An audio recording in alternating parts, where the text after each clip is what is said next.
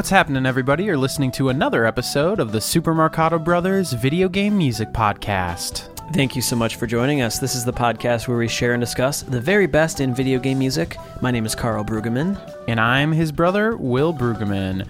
Last week, we had the opportunity to listen to the score to Secret of Monkey Island and kind of dissect it from start to finish. Mm-hmm. And today, we have the privilege of exploring the music to its sequel, Monkey Island 2 LeChuck's Revenge. I'm so excited for today's episode. Oh, gosh, I cannot wait. I was looking forward to this uh, all yesterday, all this morning.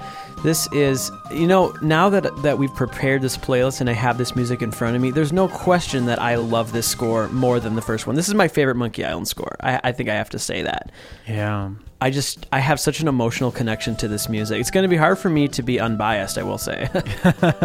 yeah, I mean this one is pretty tough to beat. And uh, just a little, not a word of warning, but kind of like a disclaimer, I guess. Uh, as if you can't tell from the track we're playing in with, this is from mm-hmm. the Monkey Island 2 Special Edition version of the soundtrack. Yes. And that's actually the principal version that we're going to be featuring today. I really think Indeed. those composers and arrangers did a wonderful job of kind of revitalizing Michael Land, Clint Bajakian, and Peter McConnell's incredible score here. Yeah, particularly their work on the the the special edition of two is outstanding, and I really think for a lot of these pieces, uh, the special edition versions are my definitive versions now. I, I, have to admit, they did such a wonderful job. Part of it is that they outsourced it to more people, and so I want to talk a little bit about that and about what they did.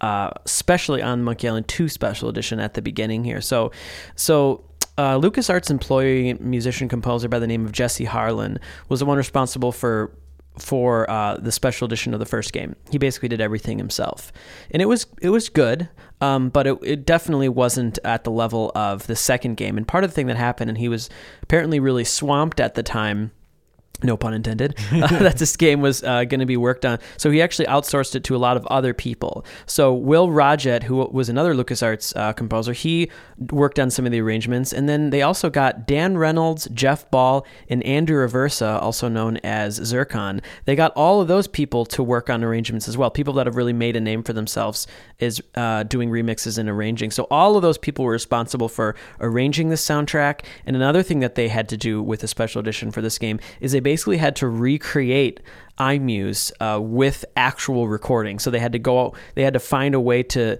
to recreate the way that that music was layered and transitioned with these real recordings. So I, I think that's uh, just incredibly impressive. Well, and yet we've talked about iMuse a lot before because when we interviewed Peter McConnell, he was actually one of the individuals responsible for creating that technology. Mm-hmm. But if you didn't grow up playing these LucasArts adventure games, iMuse is essentially a, a, technology that allows a continuous piece of music to change depending on the environment. So let's say you walk right. into a shop, the same grid, the same chords, the same DNA of the song stays, but the instrumentation will change. But it doesn't change in the way that maybe a lot of modern video games do, where they sort of gradually crossfade between two versions. Yeah, this it's is based on like, the beats. Yeah, it waits for a musically appropriate appropriate moment to switch instrumentation. But what that means is that they had to make multiple different transition uh, materials. So, like, they had to compose one that started on beat one,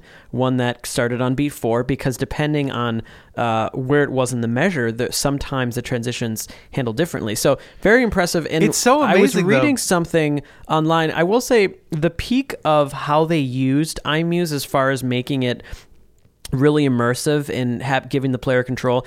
The peak of it was definitely in this game, specifically on Woodtick. That we've never really heard iMuse being used that sophisticated in any other game. Right. And one thing that I I was reading online is that I think the composers got a little bit. Um, disappointed because it seems like not a lot of people appreciated that at the time. Apparently, they spent a long time to get that to happen. And I was reading another uh, comment where apparently there were two full time employees that were just their job was just to get the the Woodtick music to work with all the wow. layering and everything. And so and so they put a lot of work into it. And I think according to them, it might not have been worth it as far as how many people noticed it. So that's why when you see later yeah. iMuse games the way that they layer it is a lot more simple. Sure. Well, that's interesting to hear because that was always one of my favorite parts of the music growing up. Me too. It was so immersive and it it felt like you were playing a film because not only did the music switch to fit the environment. I mean, most video games do that, especially Mm-hmm. nowadays they kind of have seamless transitions, but it's so much Right. easier with atmospheric textured music. I mean, this is melodic stuff that Absolutely. it's And it's catchy and, made it up sticks in your ear. It's this melodic stuff that's made up these small little kernels that are seeged into each other in the most brilliant Right. way. So The thing that I think is so cool about that is here, all these years later, they have to look at what now is probably seems like an ancient technology, figure out how it worked, and recreate it because this is a challenge that you know most modern video games wouldn't even have to necessarily deal with. So that's just a testament. Yeah. just a I mean, in 1991, it was Yeah. already more advanced than most games nowadays as far as how, how that worked. So, what you guys heard playing in was Deep in the Caribbean, which was the intro theme to Monkey Island 2, which uses the main theme of the series. Now we're going to move on to Scab Island Beach. And this is kind of the prologue theme when Guybrush is retelling the kind of, in some ways, exaggerated tales of his um, his battle with LeChuck and we're going to keep the special edition version going. This one has some very charming whistling performance. Let's take a listen to Scab Island Beach, composed by Michael Land.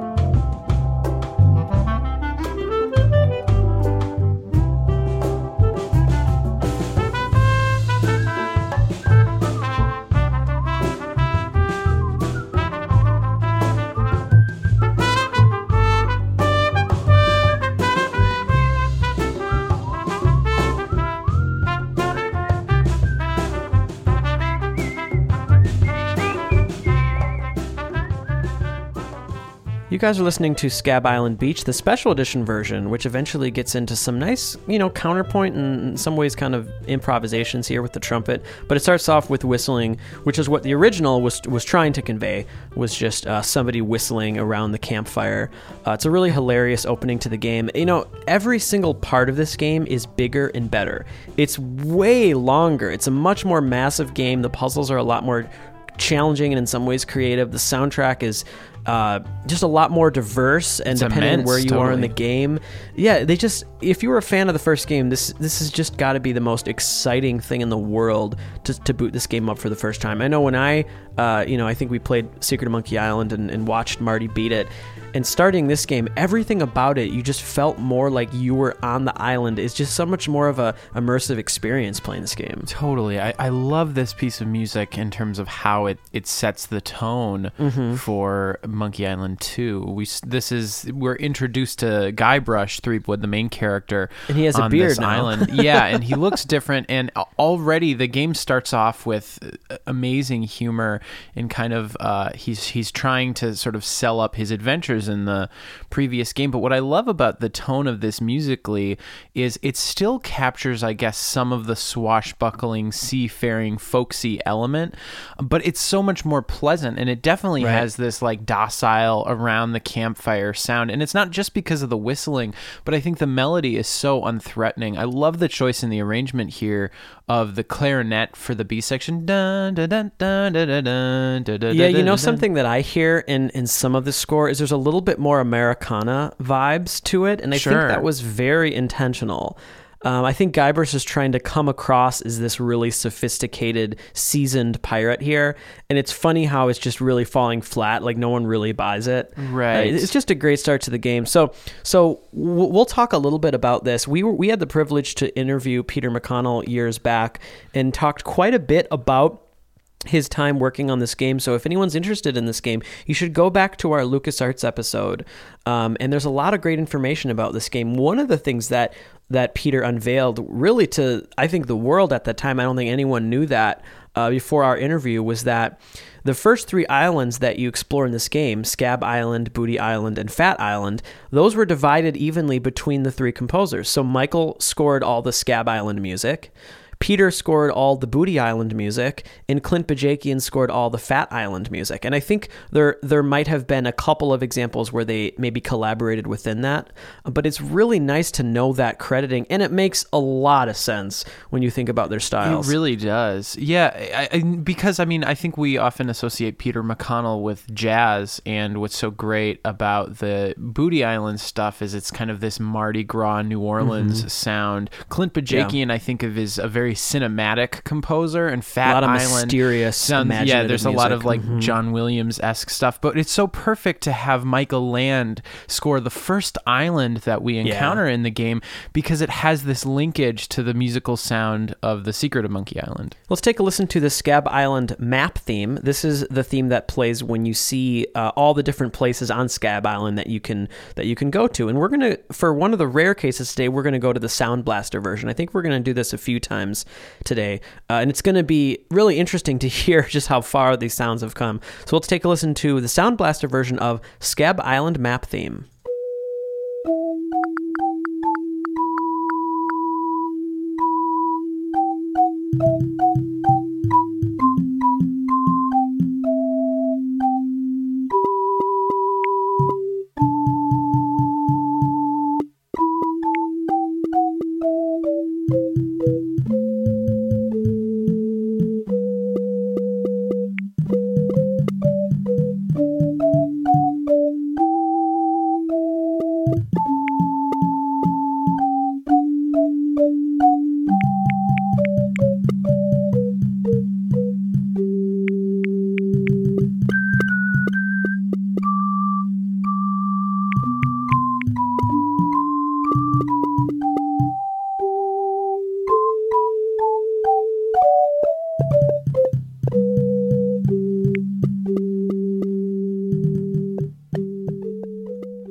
Guys are listening to the Scab Island map theme, and this is a really great piece of music, very unsung. I don't think I even gave this piece of music the time of day uh, when I was younger. But one thing that's really impressive about this is you would think a map theme needs to be, what, maybe 30, 40 seconds, very simple, which this appears to be on the surface.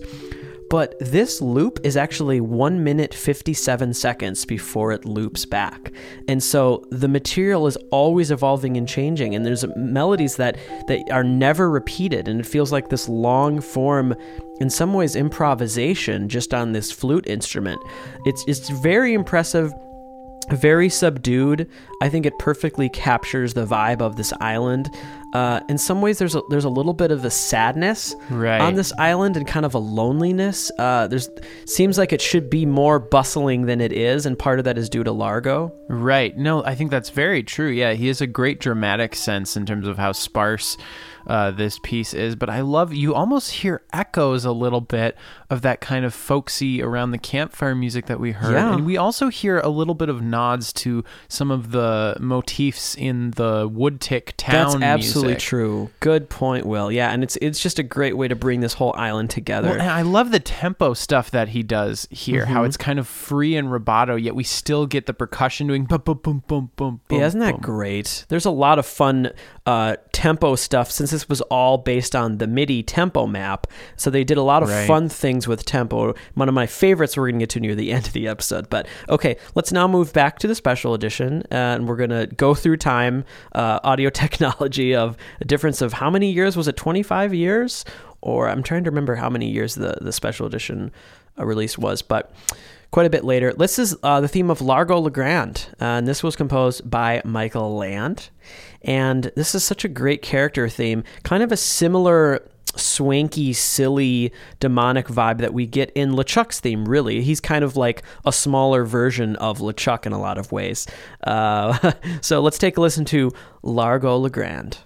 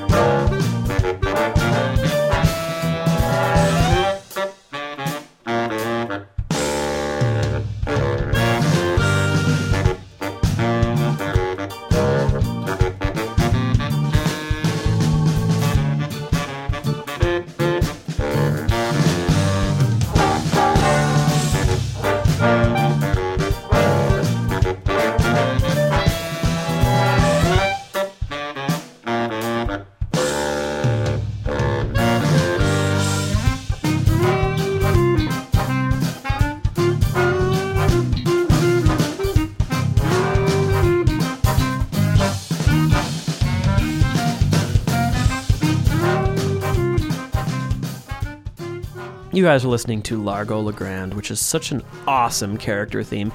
He's the villain, the first villain that you uh, come across in the game, and it immediately sets the tone for what this game is going to be. Guybrush starts off with all this money, and when you look through his inventory, it's hilarious. You know something bad's going to happen because every single item is like loads of booty and you know tons of doubloons and all this cash and coins. Yeah. And then immediately he gets robbed by Largo. it, it's so funny. And Largo is this tiny, puny little guy who Right. it seems like anyone would be able to beat the crap out of him, but for some reason they don't. he's fierce and he's mean. Uh, I, what I love about this theme, it gives a little bit of foreshadowing to some of the kind of fun, almost New Orleans jazz sound that we get later Oh, on in the score. The other thing I love about Largo as a character is he almost feels like a timepiece from an era way later. Like he seems like a mobster out of like a movie that takes place in the 20s or something. And I mm-hmm. think that's part of the humor of Monkey Island is the mixture of it's this,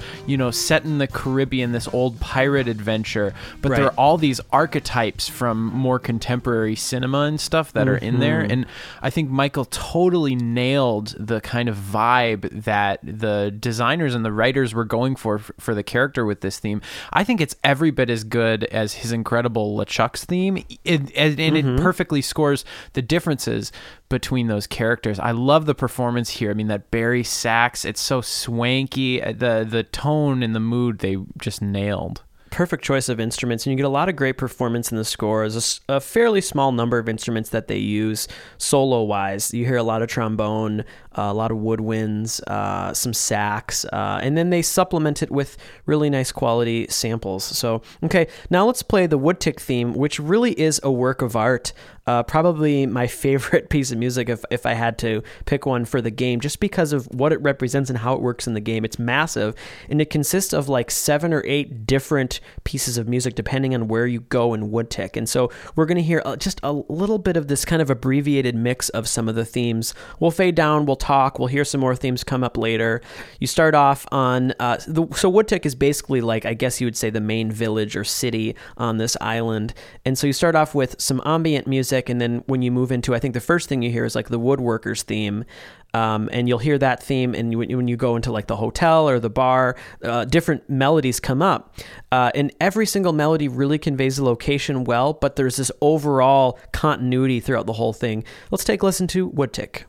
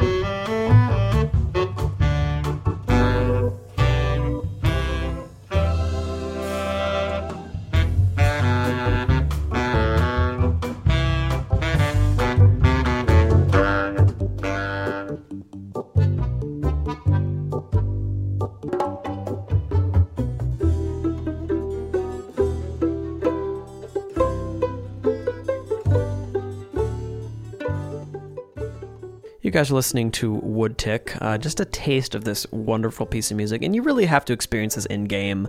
It makes so much more sense, and it's just, at the time, the most immersive, the most fluid and dynamic use of music in a video game. It's absolutely incredible. Um, what you guys are probably hearing underneath. Uh, you're going to hear other themes like Wally's theme is probably my favorite out of the Woodtick themes. It's very sweet and subtle and understated, and this version um, has a, has a really beautiful mandolin performance, and everything really gets stripped down. I also love the theme of the laundromat and the three uh, kind of you know scoundrel pirates has Yeah. a really cool swanky tr- uh, solo trombone for that theme. But yeah, just the way that they work uh, and see, and you know kind of transition into each other, it, it's just so great. And they did a wonderful job of this on the special edition. I think they put so much heart, so much care into this. It's it's incredible. Well, and what I love about what Michael Land did with this piece of music is how it, it is based around the same DNA, same chord progression and general mm-hmm. melodic contours, but notable differences in the melodies, and not in a way where it just feels like improvised or something. It's at the level It's of so like composed, what Koji yeah. Kondo does in like Mario 64, where each one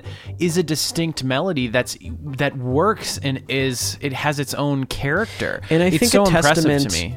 A testament to any great uh, artist in media, whether it's a, a visual effects person or a sound effects person or a composer, is that you put so much care and so much work into this thing. But when it feels so natural and comfortable, it is true that people don't really notice it and don't really maybe mention it. When you're playing the game, it just feels perfect and you you're having such a great time. But it's rare that you stop and say, "Oh, this music is just really well done." And uh, and maybe that's kind of what what some of these composers felt after this game is this level of effort was um, maybe not sustainable or maybe not worth it in some ways. But now we can sing at least on this podcast we can sing the praises of uh, particularly michael land here his work Yeah. on this woodtick theme. And who knows uh, who who all was involved programming wise to get this to happen it's absolutely incredible I love the the folk sound. I mean, it really. W- when, Yeah. If you were to think of pirate music and you know sea shanties and that kind of DNA Yep. is totally in this track and throughout the entire score. well i think that's got to be track of the week what do you think will I mean, it's so hard to pick, but now it's selling me that this this part of the Woodtick theme that we're hearing that's hinting at Largo LaGrande's rhythm. It's amazing. Oh, It's- man. oh, but it still keeps the same style. I would Oh, vote it's this. What do you say? Yeah, I mean, this is probably the most impressive and uh, important thing that happened in the Monkey Island 2 soundtrack. Just for the Yep. history of video game music, what this did for Yeah. heightening the narrative of the medium is really, I can't say enough about it. All right, folks. That was this week's track of the week. Let's move on to the International House of Mojo, which becomes the theme of the Voodoo Lady. Such a great return of this character. You don't necessarily know what's coming. You enter the swamp, uh, you swim through it, and then you, you go inside of this big head. And that's another great musical cue moment where the music uh, changes when you go inside, and eventually it becomes clear that you're about to visit the Voodoo Lady. Let's take a listen to the International House of Mojo.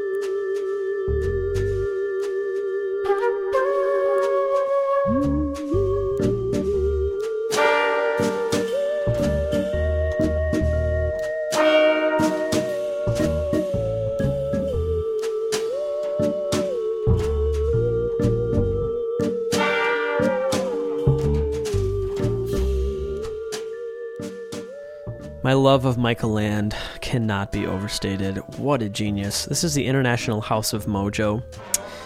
this is the true theme to the Voodoo Lady, and, and I think in some ways this kind of was was this harkened back to in the in the third and fourth games of the series. Yeah, in um, Monkey Three, they the first time you encounter the Voodoo Lady, That's right. Yeah, this is really the perfect theme for this character. Oh my gosh. And like we said, uh, most of the music, if not all the music, of Scab Island was composed by Michael Land. And it's so fun that he got to revisit this character and this style. And this time he had a lot more time uh, to kind of expand and to start off in a direction that kind of throwing you for a loop. Uh, and they did a wonderful job with the special edition to get that theremin sound. It actually, the theremin sound itself is quite similar to what they were able to do on the Sound Blaster. So it's a very loving remix. I love this theme. I mean, the melody is so good. The chords are so fittingly spooky. Uh, the use Mm-hmm. of that particular secondary dominant, it's like the major two chord when you're in minor. It, it- there's something really spooky about that. Yeah. Uh, the instrumentation is great. Carl and I were talking when we were listening about how the B3 Hammond organ is such a nice choice because Yep. it definitely keeps it within the palette or world of the game that it's sort of quasi jazz, but Right. it has this almost church organ sound. And it, yeah, so it, great writing there. One thing that I particularly love and a great use of the iMuse technology, they always try to time it out so that when you enter her house, you your boat sort of sits there for a while before the mouth closes and lifts the boat up. Dun-dun-dun. And that's Yeah. the moment where they hearken to the the flute melody from the first game's uh, Voodoo Lady theme. And I think it's in. I believe this time it's it's well supposed to be a, a clarinet in the Sound Blaster version. I remember. Right. Um, that's such a great cue. Oh my god. Okay, so we got to keep the ball rolling here to get time for all the music, but. Oh man, especially the beginning of this game on Scab Island. Oh my gosh, we are just delighted by everything that's happening with the game and the story and the humor and the music. Incredible. Let's move on to Captain Dread. This is a wonderful theme. Now, this is a character who, out of anyone in the game, deserves a reggae track.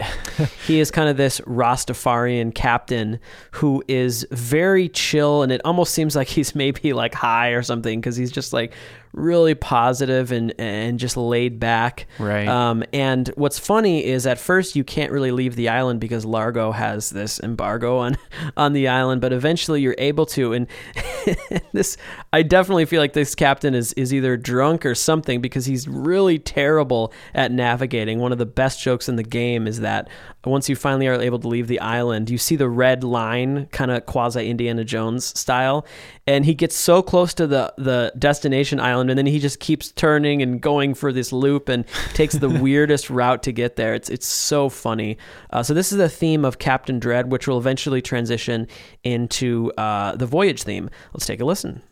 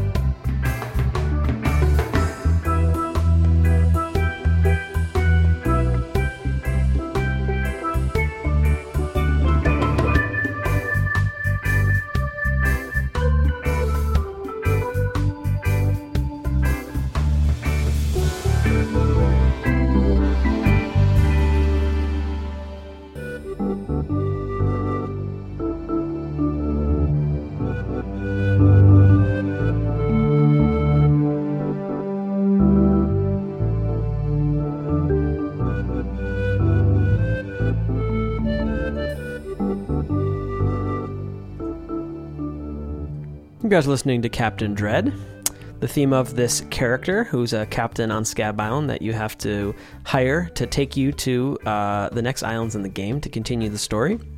As you're looking for Big Whoop, which is the treasure, the main kind of plot device of this game, I really particularly like that theme. It's kind of like this organ solo feature of when you're actually uh, voyaging out to the other islands. It's it's Yeah. a great melody. It's really fun. This is the most fun and like happy and sunshiny piece of music in the entire game, and I think it perfectly fits the character of Captain Dread.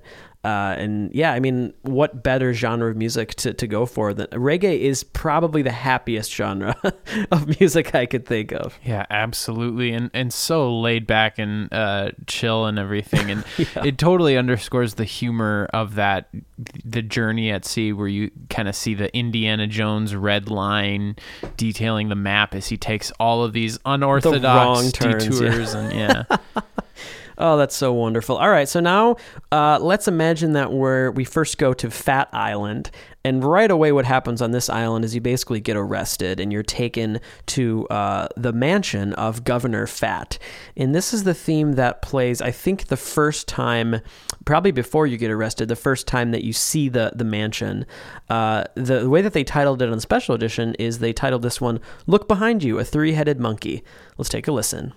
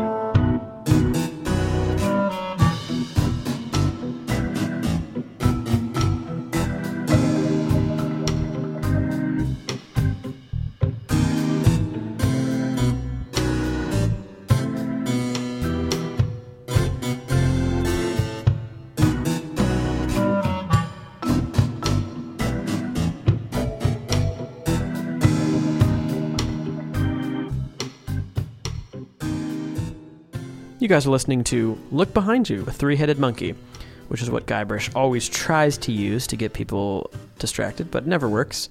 This is composed by Clint Bajakian, and he offered a really uh, great contrasting style uh, for his music on Phatt Island. Feels like at home in the Monkey Island series, and it really reminds me of film score yeah, it's like a theme for the Nazis in Last Crusade. Right. Well, yeah. I mean, you get to hear a lot of this style of music that Clint uh, did in uh, Fate of Atlantis. He was the lead composer on Fate of Atlantis.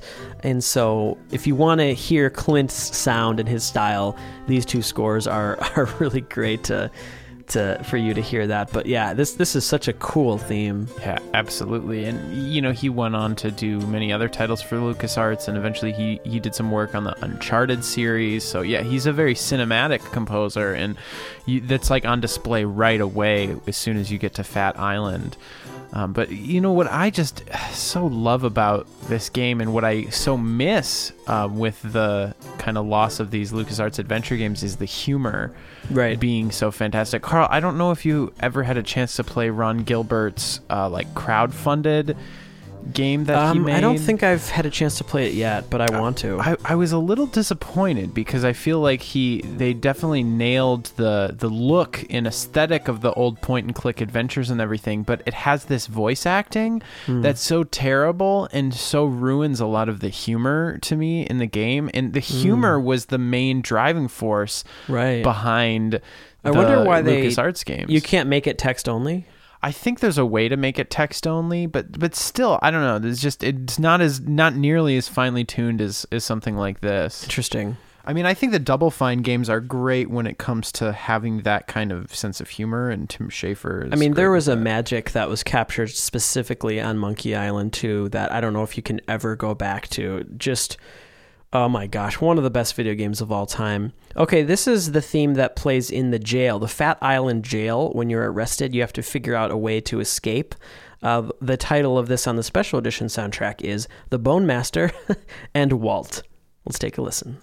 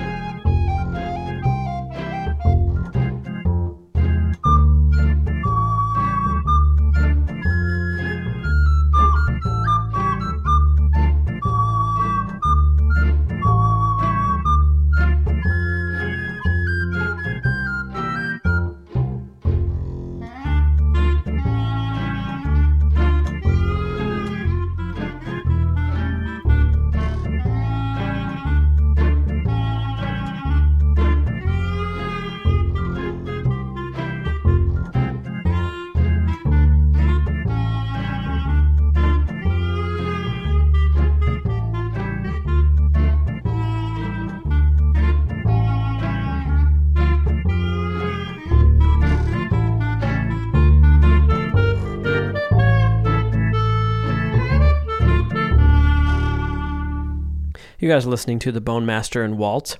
I know this as the Phatt Island Jail theme. This is composed by Clint Bajakian, and they did a wonderful job of capturing the humor and the mystery and the cinematic uh, emotions that are conveyed in this. It's such a great melody, and they actually kept all of the the slight rhythmic um, imperfections that the original has. You know, this music was performed via MIDI keyboards, and so you hear a lot of this like this rushing and this dragging in the melodies. And I love that they really they were able to use all the original MIDI data uh, of these original composers. And so all of that was preserved and, and, and was saved. And so these new arrangers were able to use all of that and retain that, uh, which was a huge. I mean, if they didn't have that, I don't even know if this project would have been possible.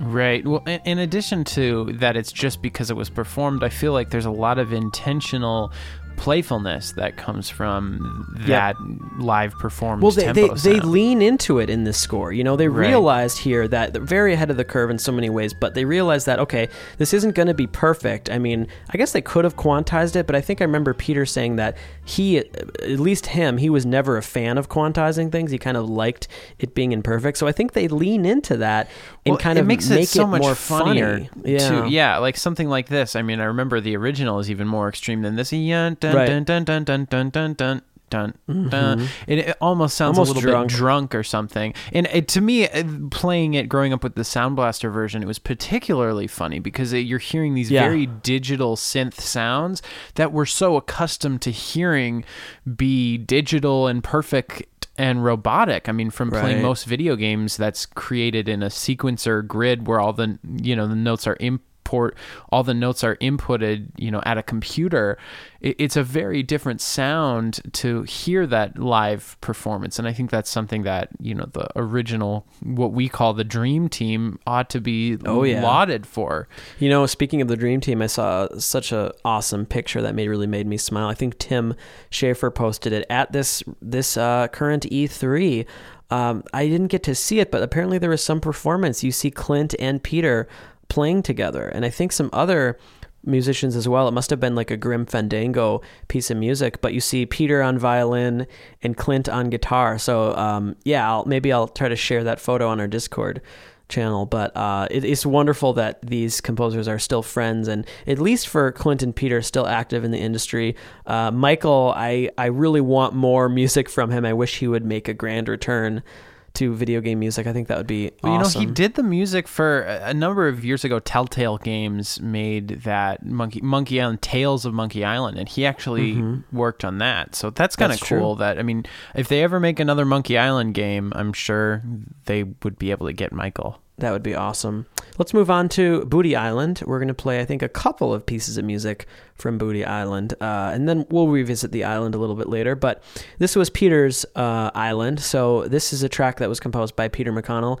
It's the first establishment that, at least, I always enter when I come to Booty Island. This is the Booty Boutique. Which is kind of this pawn shop, really, uh, in Booty Island, and a lot of the the things that you need for the game you, you can buy here uh, and even sell some things here. So let's take a listen to Booty Boutique, which is a wonderful kind of saloon ragtime piano piece of music. Let's check it out.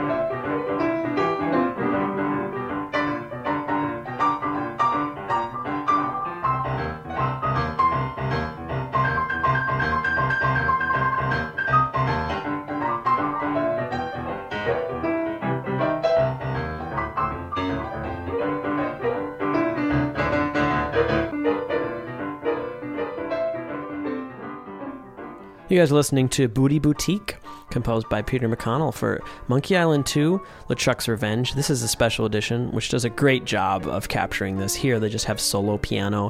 They make it sound like it's really old fashioned.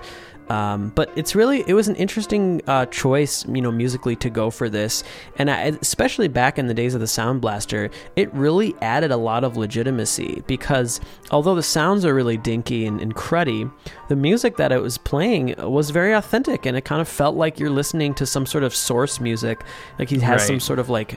I don't even know. Like, I guess we'll maybe like more boogie. It's yeah, it's it's boogie woogie. That's the sound of that like New Orleans early Yeah. jazz piano. Yeah, perfect. So, Will, did you always imagine that this is just what is being played in the shop, or do you imagine that there's going to be someone else that's live playing it in the shop? It definitely feels like it's happening in the shop. Yeah, I think it's one of those things that you're not necess- necessarily supposed to think about. I mean, I think the music Yeah. definitely characterizes the environment. Um, but whether or not it's actually you know meant to be source music, I mean, I think that's the great thing about what they did with iMuse is that each environment has its own custom instrumentation that feels Yeah. you know married to it. And there's something about a shop theme going into a shop and hearing this kind of piano that is so fitting where when you're walking out throughout the rest of Booty Island you hear this full, you know, Dixieland sound. We're now going to move on to a very interesting piece of music. This is Stan's previously owned Coffins. And so the character of Stan makes a return in this game, and that's a wonderful moment. Musically, it's it's really the first time that he gets a proper theme that fits him like a glove. The thing about Stan is he's kind of this dichotomy. There's there's something that's not quite right about him, and, and this, especially in the context of this game, uh, this music captures that perfectly. You have like these combination of keys where you're in a minor and a major key, uh, at least to start off, uh, and it's very funny. Um, but there's something that's kind of unnerving about this piece of music. Let's take a listen to Stan's previously owned coffins, composed by Peter McConnell.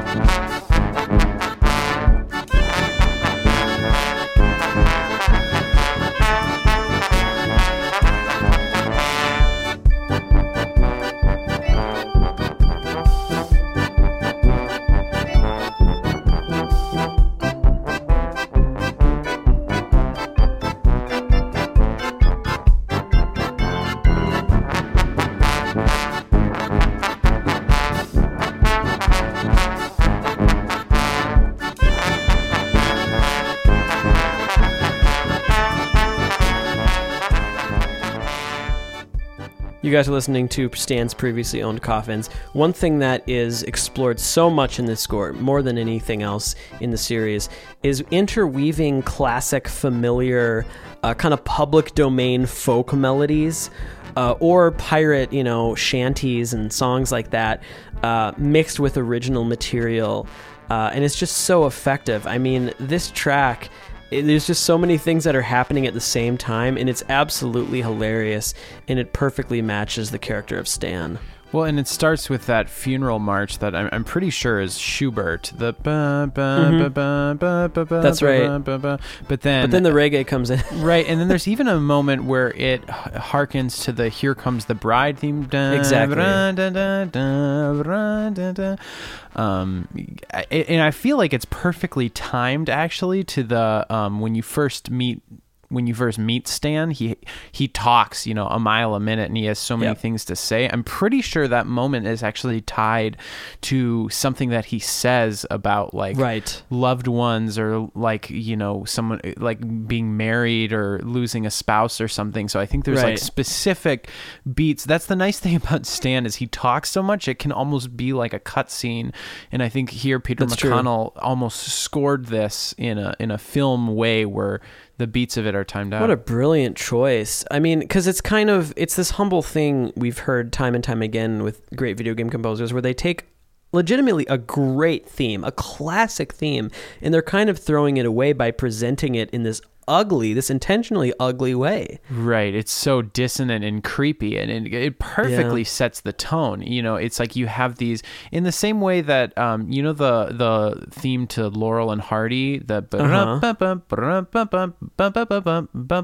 Right. a very tonal diatonic theme, but it's actually polytonal in how it's presented because in a different key from that you have this cuckoo, and it's really dissonant actually when you examine it, and it's it's a perfect representation of those characters. And this does something similar Yeah. where we have this very simple and catchy diatonic theme for Stan, and it sort of shows he's this you know used car salesman always trying to sell you on something, but then we have Yeah. that unsettling nature due to the macabre that like he's selling coffins and it's just a perfect uh, i feel like your brain emotionally understands it right away It's so great.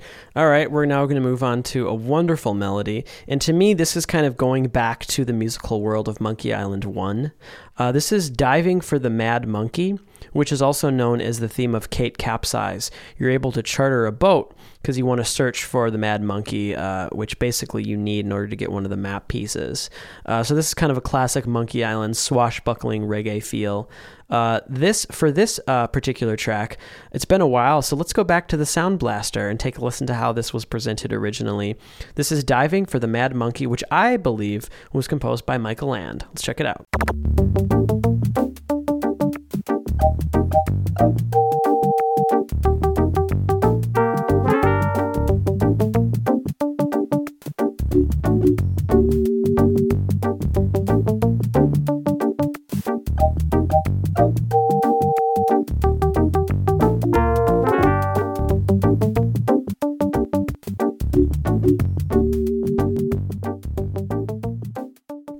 You know, a testament to this dream team is uh, that we really don't know who composed this, and it could be it could be any of them. Uh, they did such a great job of making this game and the score feel cohesive, but also feeling diverse. Like you go to different parts of the island that need different styles of music, and I think they really played to their strengths. Right. But they were able to collaborate in, in such a wonderful way. What a, I almost wish that there could be like a documentary on the making of this game. Uh, I would love to like see footage of them in their studio working on the score. How did that? Were they together in the same room ever? Did they each have their own office and Yeah. MIDI controllers? Like I would just love to see their process of this because what they created was was just so classic and uh, just amazing. i wonder if any of that kind of stuff does exist somewhere Oh man, I mean, obviously the original MIDI data still exists. Who knows what else they? I, I would also love to hear like rough demos, you know, piano recordings when they were coming up with themes. Remember that great story that Peter was saying where he had this theme that he wrote for Monkey 2 and he was really happy with it, but for whatever reason it just didn't have a place. There just wasn't wasn't a place for the theme and he, he kept it and he was able to use it in Monkey 4 Escape from Monkey Island Right. um, is one of the map themes there. So uh, really cool story there.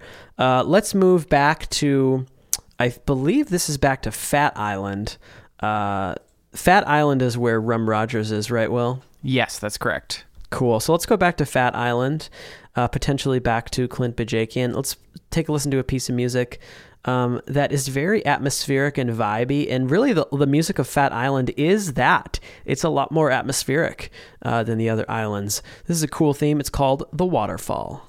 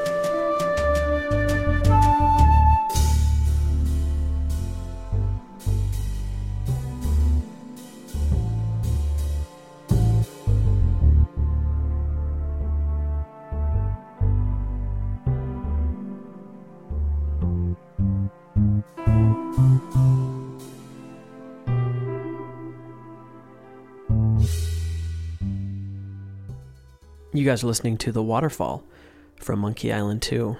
This was composed pretty sure by Clint Bajakian here. Uh, and it's very reminiscent of some of the ambient music that you hear in games like Fate of Atlantis, Sam and Max Day of the Tentacle. Just a classic LucasArts Dream Team sound. Uh, their ambient music uh, was so captivating, and, and you know they ha- have a lot of these like long form pieces of music that it takes it takes a long time for them to loop and they really set the tone and to kind of get your imagination going you know? It's important for the music of adventure games to be kind of cerebral and to help you solve these puzzles and so something about listening to this music I feel like it always fosters creativity and trying to problem solve and figure out what to do here. It's very mysterious too. I think it definitely has that sound. Something that I love about this piece, and I think the next one does it a little bit too, where it has this swung groove, but dun dun dun dun dun dun dun, dun, but then Yeah. occasionally it'll switch to have juxtaposing straight rhythms. But dun dun dun dun dun dun dun dun dun dun dun dun dun dun dun. You know where it's yeah, kind it's, of like and also this is another combination where you hear some kind of classic folk music, pirate shanty Yeah. ornamentations mixed in with this ambient score. It's really effective. Uh, now, this is a, pu- a piece of music we're going to move to that there's been some speculation and even some speculation uh, from some of our podcast listeners that this is a Peter McConnell piece of music, especially the second theme that this transitions to here, which is the theme of, of Rum Rogers in the drinking contest, because it incorporates uh, a pretty famous pirate uh, folk song or, or or sea shanty, and Peter has been known uh, to be a really big fan of of incorporating that. Uh, so, at any case, this could be maybe a collaboration between Peter and Clint. Uh, I really love the first theme. That unfortunately, in this special edition, you only get to hear it for a very short amount of time, uh, just a taste of it before they transition into the the Rum Rogers uh, interior theme. Uh, but I'm a really big fan of both of these. Uh, let's take a listen to Rum Rogers Jr.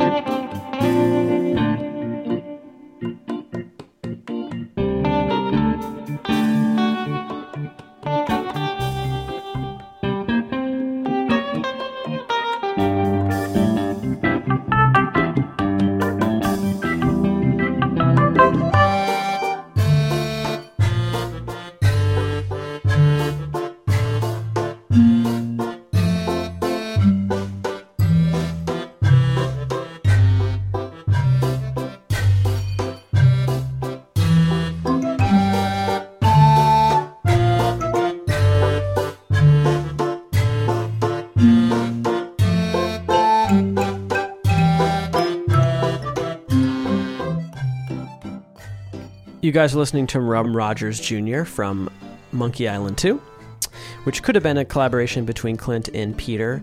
Uh, I guess I feel like that first exterior theme reminds me more of Clint, and this really reminds me of Peter. The way that they transition to a totally different time signature and a totally different uh, tempo is really impressive, slowly speeding up to turn into this waltz. Yeah. Uh, the way that that works in game is, is very smooth. Uh, and this is the perfect theme to Rum Rogers, this old kind of retired pirate who basically he has one of the pieces of the map, um, but in order to kind of get to it, you have to c- incapacitate him, and so there's this drinking contest, and uh, it's just a really funny and memorable scene, and uh, what a great piece of music this is. Absolutely. You know, it's really hard to say. I, I, I am pretty sure, though, I mean, that Peter was right that they did split the island. So, I mean, I think if Peter did all the stuff for Booty, I, I would suspect that Clint would have done all the stuff for Phatt. But, you know, I guess we'll we'll never know. And who knows? Maybe they don't even remember. It was so long ago. I'm, I'm sure there were times where they would collaborate or work together on something but it's it's one of those funny things but i agree with something you said earlier carl that it's a testament to the dialogues that they had that the soundtrack is so cohesive that Yeah, you really can't tell that it's composed by different people. I mean, there's stylistic differences, but those feel almost more dramatic in nature, that they're intentionally scoring the different environments. When it mm-hmm. comes to style, they all do similar things to one another and it, it's a very cohesive sound but this is such a fun part of the game. And i think another example of fantastic use of the imuse technology in terms of how the music's transitioned you get a little bit of sense of just listening to this track but mm-hmm. again i mean i think you really have to play these games to understand fully the effect that we're talking about. And the special edition is a great way to do that. It's available on Steam, and you can, anytime you want, you can revert back to the original, and it goes back to the original music and the original uh, visuals. So it's really the best way to play these games. Okay, let's go back to Booty Island. And this is the theme that plays um, when you finally get access to Governor Elaine Marley's Mardi Gras fish fry costume party. And the costume that Guybrush is given is really funny. Uh, this is probably the peak of that Mardi Gras vibe here. We have really kind of classic New Orleans Dixieland that Peter McConnell uh, composed for this. Wonderful piece of music, a lot of fun. Let's take a listen.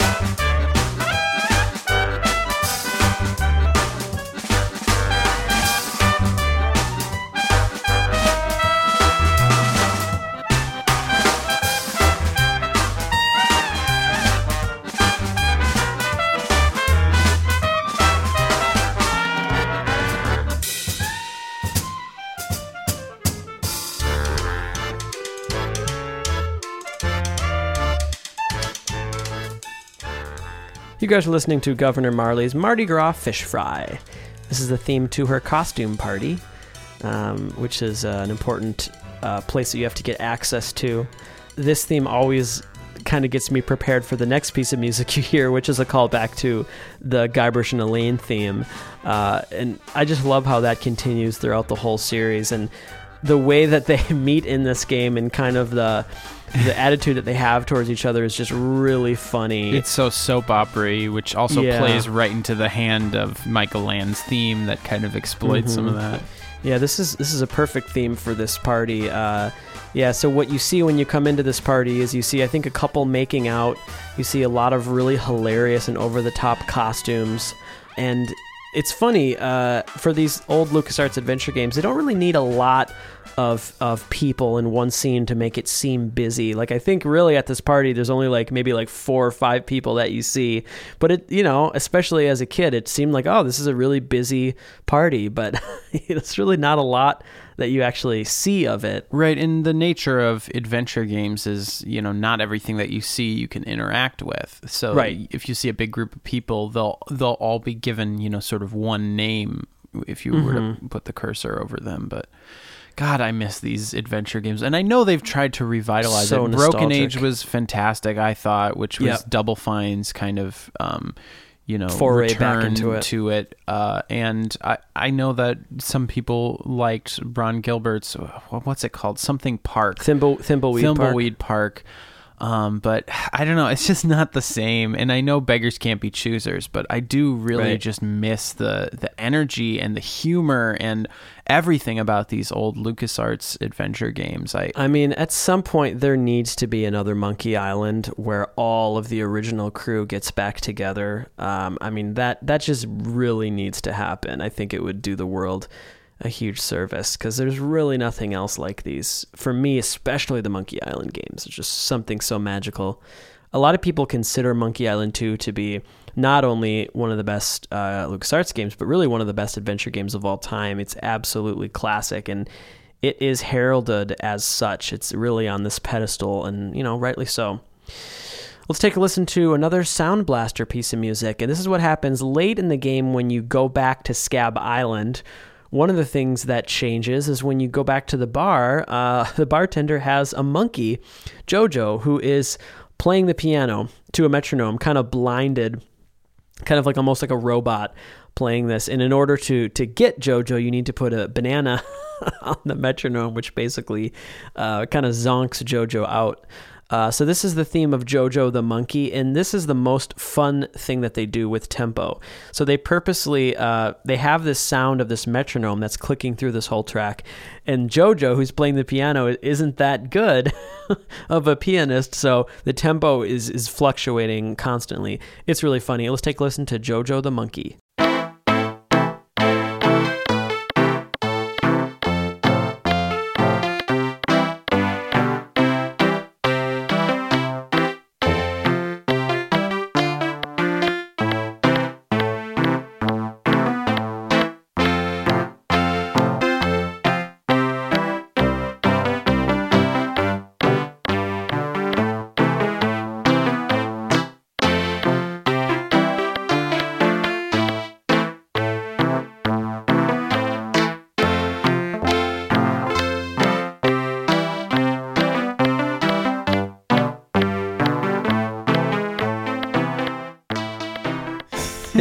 Wonderful, so delightful. They get the wrong they get wrong notes sometimes, uh, and they leave them in, which is perfect.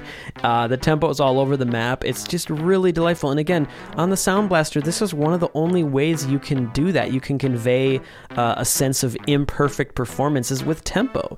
You're not going to get it with timbre. So it's just a brilliant choice here, and I think the sound that they got with these settings on the Yamaha FM sound chip of the Sound Blaster, uh, it's it's it's just really nice and yeah, just one of my one of my favorite musical moments in the game. I remember always laughing at this uh, Yeah. as a kid. It's it's just delightful. It's so immersive too. It, it's such this raw thing that you never encountered in another video game. I mean, I can't think of anything else like this. Yep. I mean, the closest thing would would probably be some like Naughty Dog game. I mean, they I know they have like a lot of meta cool stuff where you know I'm I, I'm so excited uh, to uh, I'm so excited for The Last of Us Part Two. I, I cannot I don't know, wait. Carl, if you saw any of the um, Oh, yeah. gameplay Yep, footage I've seen released it. at E3. Oh my god, It looks phenomenal. can't wait.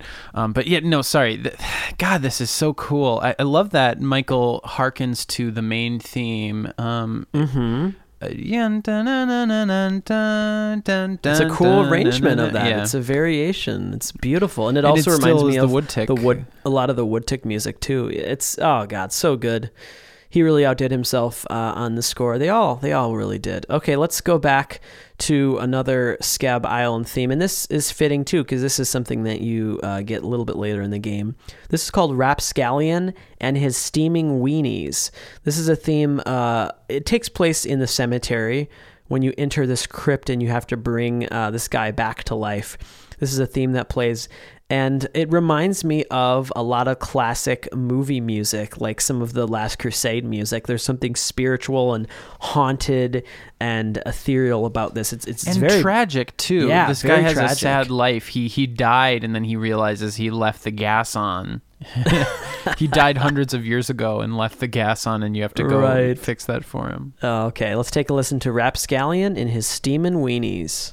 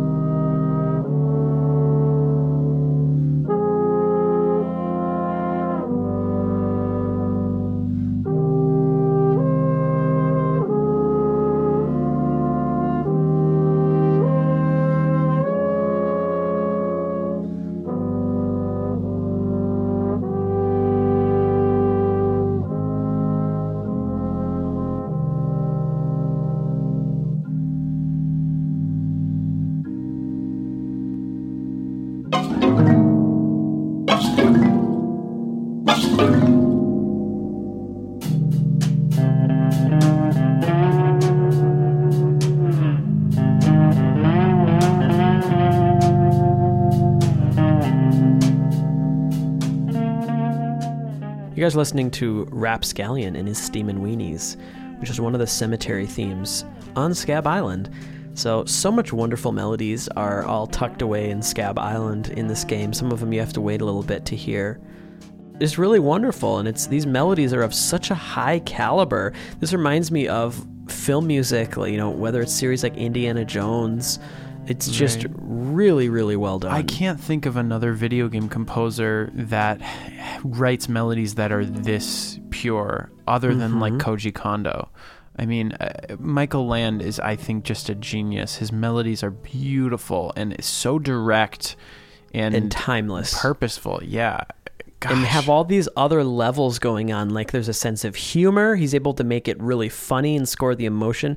But on its own, if you didn't know the context, it's just a beautiful, tragic piece right. of well, funeral what, music. What I love about the Monkey Island 2 soundtrack is there you get the variety. You know, with the three composers, you get all these different styles. But right. I mean, my favorite stuff is still everything that Michael Land did on Scab Island. too. I mean, just his melodies are so Well, another thing- strong. Well, another thing that should be mentioned is this is a nice this is a nice foreshadowing to the tone that you get at the very end of the game. They go back to this tragic sound, Right. um, which which is so wonderful. So okay, we have to unfortunately skip a lot of great score, a lot of great music that is very immersive.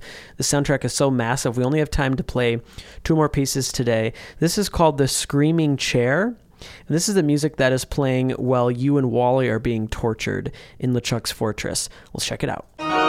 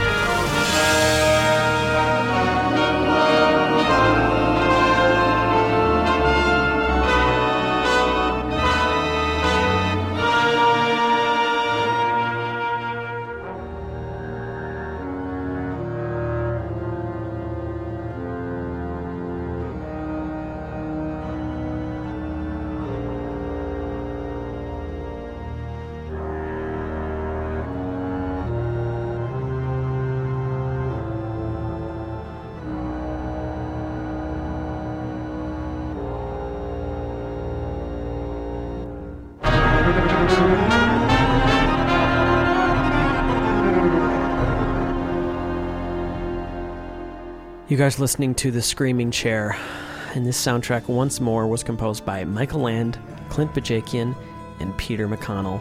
And the arrangements were worked on by Will Roget, Dan Reynolds, Jeff Ball, Andrew Versa, and I think Jesse Harlin just did one uh, arrangement. I think he just did the Captain Dread arrangement, but he was more of the, the supervisor and the director of that whole team. So Hats off to everyone Yeah. involved. I mean, from Everybody. the original Dream Team to the folks who helped to put this special edition soundtrack together. I mean, so much love and care went into this. It it really is remarkable. What a score. Oh my god. And yeah, this is probably the definitive version if I had to show someone. I think they really outdid themselves on the special edition. I still absolutely adore the Sound Blaster. That's what I want to listen to if I really want to get nostalgic and go back to my childhood.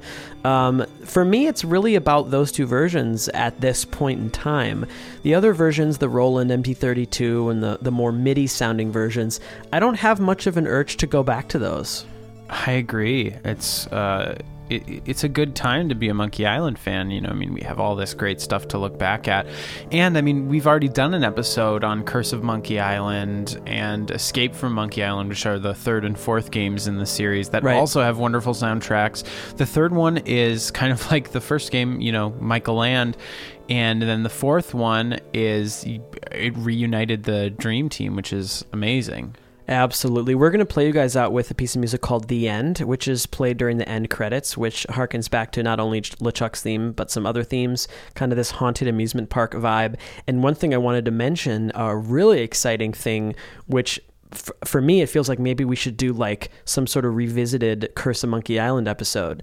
One thing you guys might remember if you're a fan of that score is the only available versions of that music is very very low quality compressed versions uh, the same quality that's in the game and very recently there was finally unearthed i think it was like an ex lucasarts employee who had the original masters there was finally released cd quality version of the whole soundtrack Oh, Um, dude. which means that I would love to go back and do an, an episode, maybe just this time on Curse. Yeah. Play some music we didn't get to play before. Finally, to hear this stuff. I was listening to it last night. To hear those themes for the first time in that clarity, it's incredible. We'll want to make this a three-parter just next Uh, week. next season, maybe. Let's do it next season. All right, we're going to play you guys out with the end. And the next week's episode is actually going to be an original showcase as we get uh, prepared for the end of this season. What a fun season it's been. Um, definitely some podcast highlights for sure. So stick around for original showcase. That's going to be a lot of fun. Uh, we have some great music to, to share with you guys and talk about.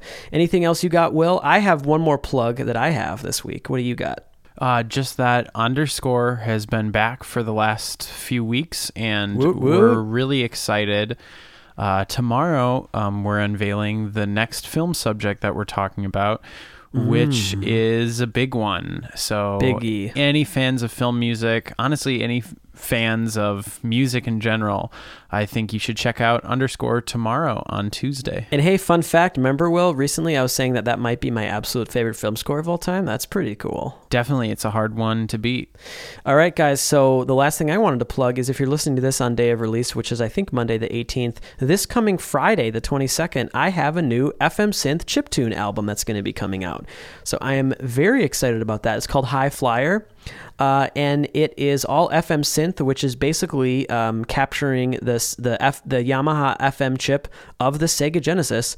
So any any fans of Sonic esque, it's pretty much the closest thing that you'll get to a new Sonic esque album. There are definitely tracks on here that feel very Sonic-y, go in a lot of different places. But I had an absolute blast putting this album together, working on this for for many months, uh, and so I really hope that you guys enjoy uh, High Flyer on Friday. Well, I'm excited. Yeah, lots of cool stuff in the works. Cool beans. I think that just about does it. Enjoy the end from Monkey Island 2. My name is Carl Brueggemann. And I'm Will Brueggemann. Have a great week, everyone. Peace out.